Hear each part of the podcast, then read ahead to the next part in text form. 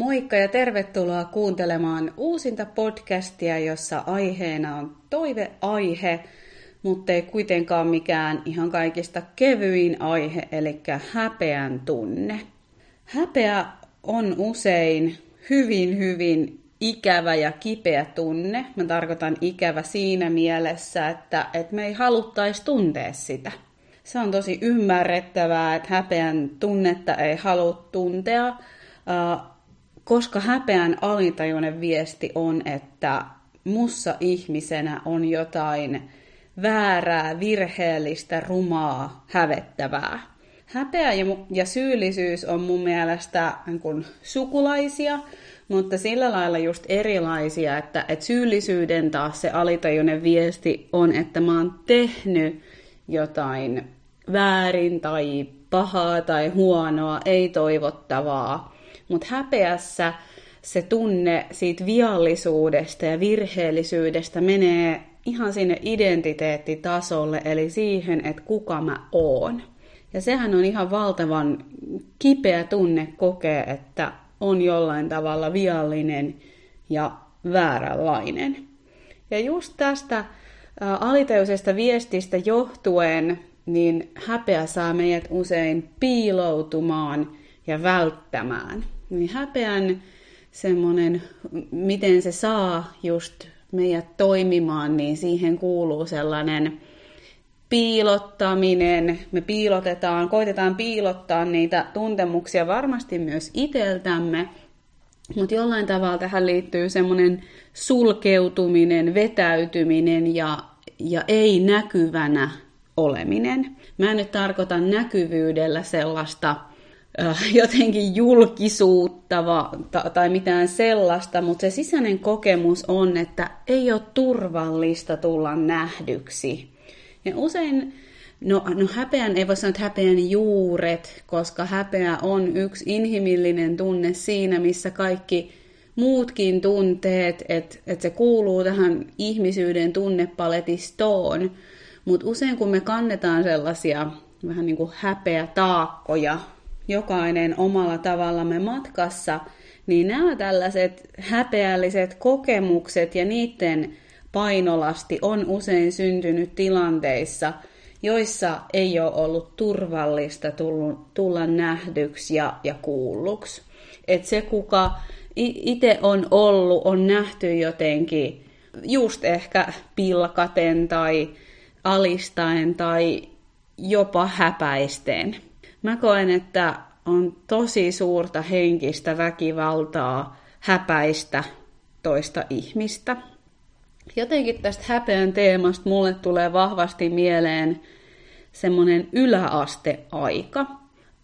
Se ei varmasti silloin ehkä itsellä ulospäin näkynyt se, että miten paljon koki häpeää, mutta se, se semmoinen tunneilmasto on koko aika siellä ollut itsellä lähes jatkuvasti se, että, että mussa on jotain vikaa ja kohta kaikki muut huomaa. Eli siihen häpeään, kun jo aiemmin sanoinkin, että liittyy helposti se piilottelu, niin, niin toinen, mikä siihen usein liittyy, on semmoinen kiinni jäämisen pelko. Että et kohta muut tajuaa, kohta joku huomaa. Ja sitä just koittaa sitten tietysti siinä häpeän kourissa niin kuin välttää, et, ettei se joku muu sitten huomaisi ja jättäisi itseä siitä kiinni. Ja häpeä on monesti myös hyvinkin kehollinen tunne. Me ei aina sitä ehkä niissä tilanteissa itse edes havaita, koska voi olla, että se mentaalinen ja, ja mentaalinen ajatusketju ja piiloutuminen vie niin paljon energiaa ja voimaa, että sitä kehollisuutta ei havaitse. Tai sitten voi olla, että joku hyvin kehollinen tyyppi havaitsee nimenomaan niistä kehollisista tuntemuksista sen häpeän. Mutta koska ihmisellä on vahva keho-mieli-yhteys, niin on mun mielestä mielenkiintoista ja, ja tärkeää pysähtyä tutkimaan sitä uteliaasti, että, että miten häpeä näyttäytyy minulla. Tämä on ihmisillä yksilöllistä. Joillain tulee just vähän ehkä klassisestikin puna kasvoille tai alkaa tärisyttämään tai, tai sitten se tuntuu kurkunkuristuksena, haluna mennä kasaan. Mä itse tunnen, että mussa jokin niin kuin lukkiutuu. Jotenkin menen tietyllä tavalla kasaan ja, ja ehkä varsinkin semmoinen sydämen alue ja yläkeho menee semmoiseen tiukkaan panssariin, että nyt, nyt tämä pitää pitää täällä piilossa. On, on ainakin mun semmoinen kehon reaktio. Ja ähm, mun häpeään liittyy vahvasti myös semmoinen välttäminen, äh, katseen kääntäminen, just se vetäytyminen ja sellainen, että se on, se on niin jotenkin pelottavaa tulla nähdyksi, että sitä alkaa just väistää sitten vaikka sitä katsetta. Ja näähän on sellaisia merkkejä, joita on ihan oleellistakin havaita, että aa, että nyt mussa nousee häpeän tunne. Me varmasti jo tiedetään se, että me ei voida kontrolloida kauheasti sitä, että mitä tunteet meille tulee ja mitä ei. Mutta se, mitä me taas voidaan tehdä, on harjoitella niitä tunnetaitoja, tunnesäätelytaitoja, että mitä mä silloin teen, kun joku tällainen vaikea tunne iskee jotenkin kimppuun, koska siltä ne nyt välillä tuntuu, että ne tulee semmosena vähän niin kuin häpeä hyökkäyksenä tai jonkun muun kipeän tunteen hyökyaaltona. Ja sitten taas kun alkaa sitä sellaista tunteen sallimista ja hyväksymistä harjoittelemaan, niin, niin alkaakin saada niitä kokemuksia pikkuhiljaa, että, että ne tunteet tosiaan tulee ja sitten ne myös kyllä meneekin. Et tulee huomanneeksi, että, että vaikeista tunteista oikeasti selviää. Että niille ei tarvitse antaa sitä valtaa sille meidän niin kuin, toiminnalle tai, tai valinnoille elämässä. Ja se onkin itse asiassa aika tärkeä sitä taas sitten vuorostaan hetken miettiä, että, että minkälaisia valintoja mä oon ehkä elämässäni tehnyt tämän häpeän tunteen vuoksi. Mitä on jättänyt tekemättä? Entä mitä taas on ehkä koittanut hyvitellä? Mitä, mitä se häpeä on saanut tekemään? Miten se on saanut siellä omassa elämässä sitä peliaikaa jotenkin hirmu paljon? Mulla itsellä on ainakin tässä ollut semmoinen ketju, että, että koska mulla ei ollut semmoisia tunnesäätelytaitoja tai sellaista, mitä mä nykyisin kutsun rakastavaksi aikuiseksi itsessäni, niin häpeän tunne oli tosi vaikea sietää ja kestää, ja mä aina uskoin siihen mielen viestiin, että a, mussa täytyy olla jotain vikaa. Niin hyvin ymmärrettävistä syistä sit halus välttää häpeää, ja se tarkoitti sit sitä, että mä vältin tekemästä asioita, joissa olisi mahdollisesti kokenut, että vaikka epäonnistuu tai ei tule jotenkin nähdyksi tai kuulluksi tai, tai välttää tekemästä asioita, joista joku olisi saattanut ajatella, että, että toi ei ole niin kuin hänen mielestä ok. Eli silloin tavallaan se häpeä sai ihan liikaa valtaa päättää siitä, että minkälaisia valintoja mun omassa elämässä teen. Ja sitä kautta taas, kun on harjoitellut niitä tunnesäätelytaitoja, sitä rakastavaa aikuista, joka on mun tukena silloinkin, jos mä koen, että mä oon mokannut tai epäonnistunut tai jollain tavalla tullut torjutuksi, niin mun semmoinen häpeän sietokyky on, on kasvanut. Ja mä en todellakaan ole se ihminen, joka hokee, että hei, älä välitä mitä muut ajattelee ja näin. Mä välitän, koska mä olen ihminen ja mä uskon, että kaikki meistä jossain määrin on kiinnostuneita siitä, mitä muut ajattelee, mutta se ero on, on ehkä oikeastaan siinä, että, että mä tiedän, että jos mussa nousee häpeetä, että mä pystyn sitä lempeästi käsittelee ja, ja kohtaa. Ja silti edelleen niin mm, se, se alitajuinen vastustus sitä häpeää kohtaa on, on tosi voimakas. Eli mä en halua luoda sellaista kuvaa, että aina kaikki häpeän tunteet minussa pystyn kohtaa. En varmasti pysty. On varmasti paljon, mistä en ole itse vielä edes tietoinen. Tästä tulee semmoinen esimerkki.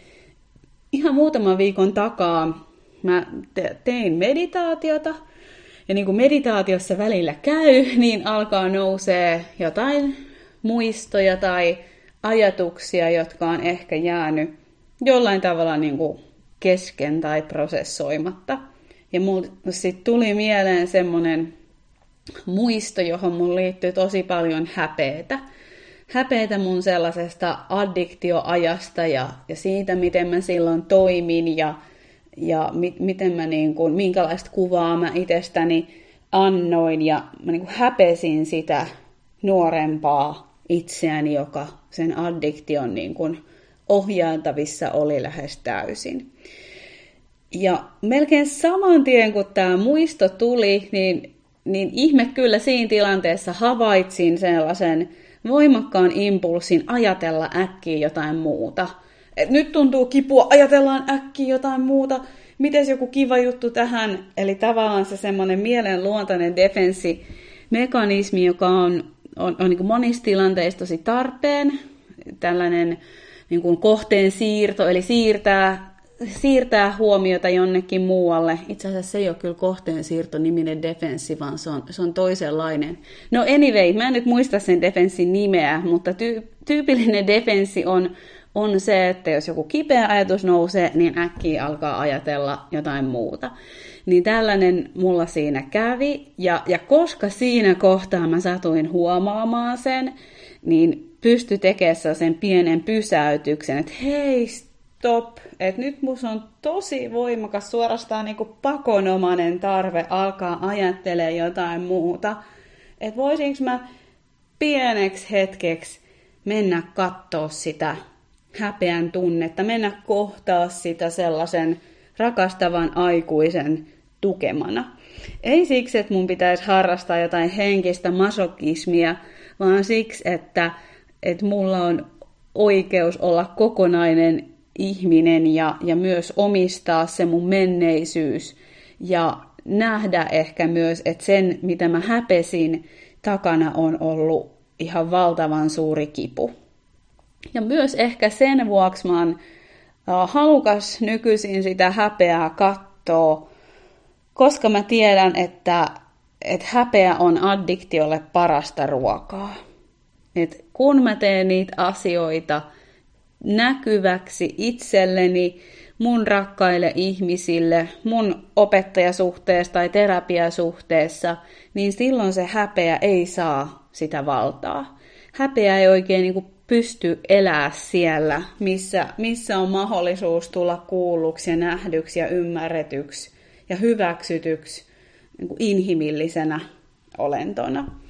Ja ehkä koska on, on onneksi saanut niin paljon niitä kokemuksia siitä, että miten, miten sen häpeän jakaminen helpottaa, niin, niin ehkä oma mieli on jotenkin ankkuroitunut siihen, että silloin kun häpeä nousee, niin se tehtävä on silloin jakaa sitä, jotta se alkaa niin hellittää, eikä jää se tunne, että mä oon yksin ja ainoa ja, ja virheellinen tässä tilanteessa. Viime kesänä mulla kävi semmoinen kömmähdys, josta, josta se häpeä tuntui aivan valtavalta.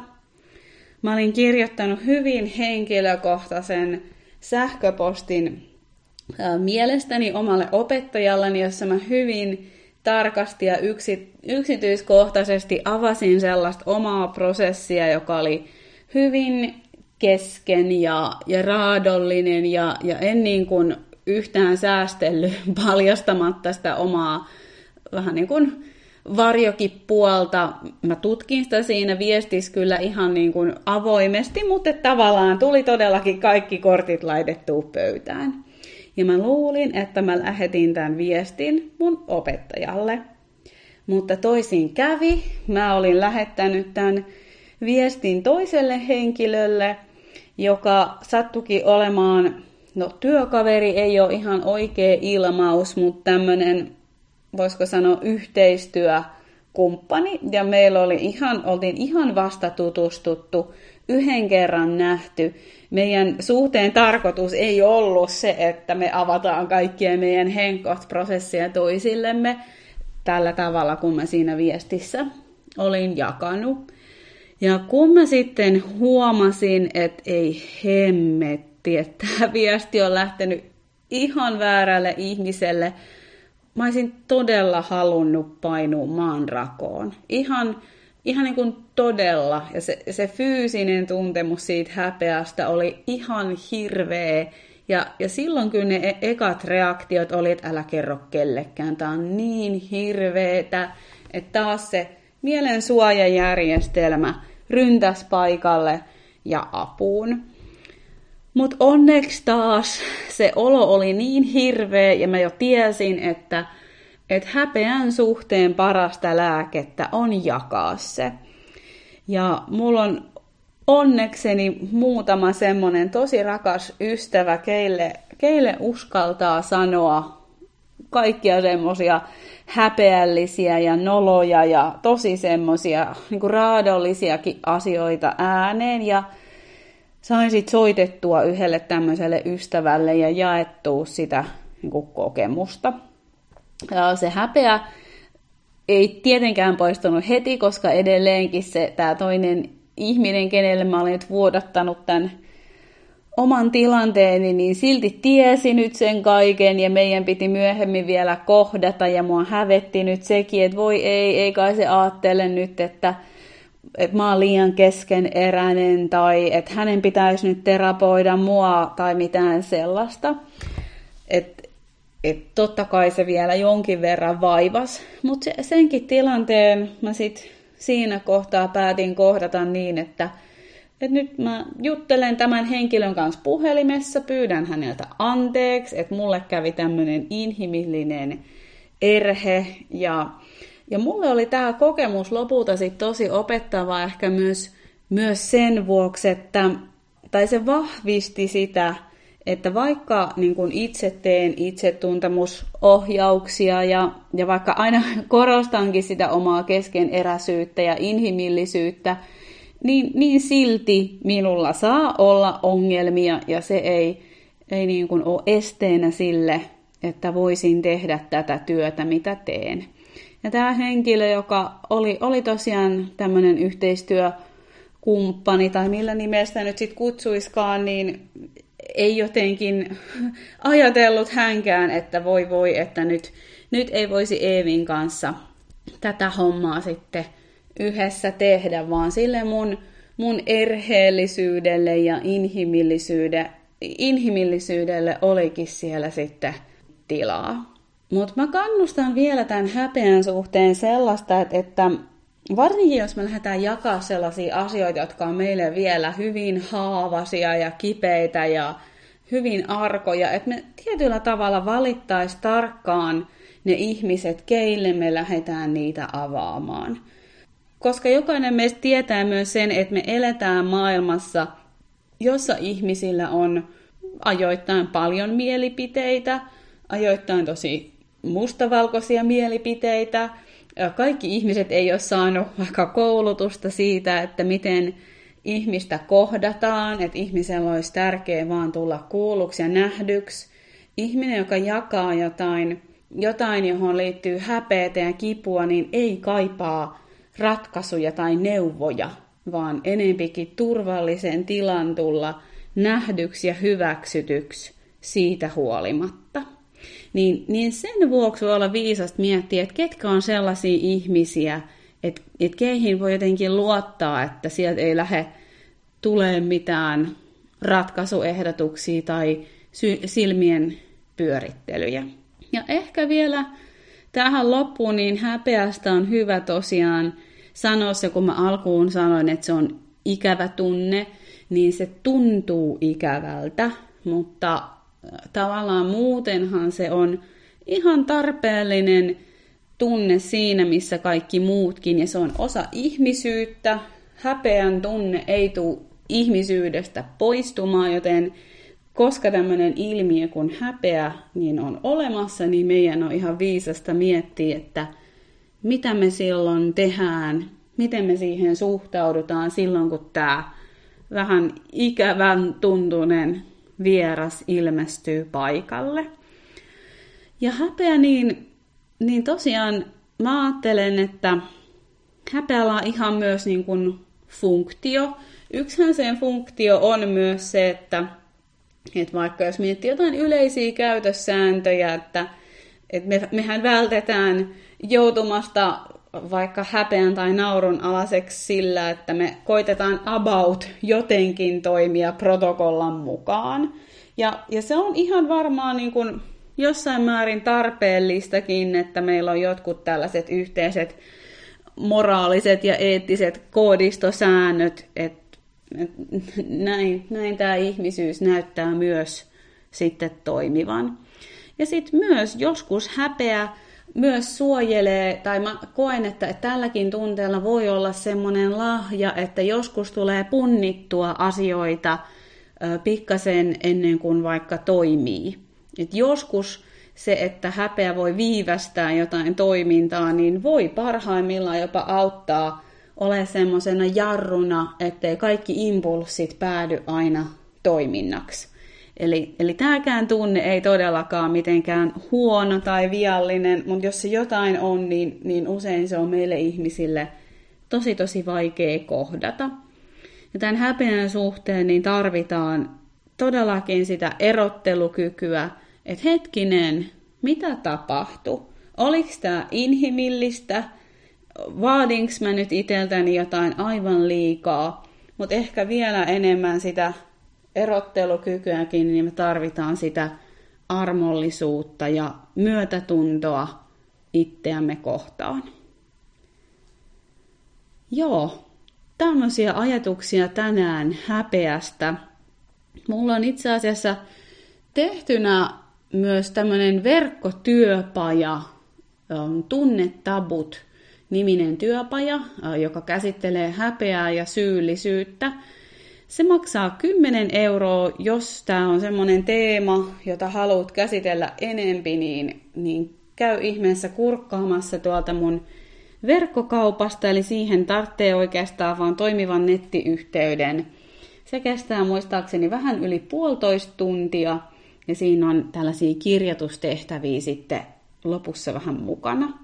Sitten on myös tämmöinen Tunnetabut 2 työpaja kanssa verkossa, ja siinä on taas tunteina viha ja tämmöinen uhriintuminen tai uhriutuminen. Jos ne on semmoisia juttuja, jonka työstäminen tuntuu ajankohtaiselta, niin, niin käy ihmeessä kurkkaamassa ja katsomassa, että olisiko ne työpajat semmoisia, mitä haluat kokeilla. Mutta kiitos taas, että olit kuulolla ja jatketaan.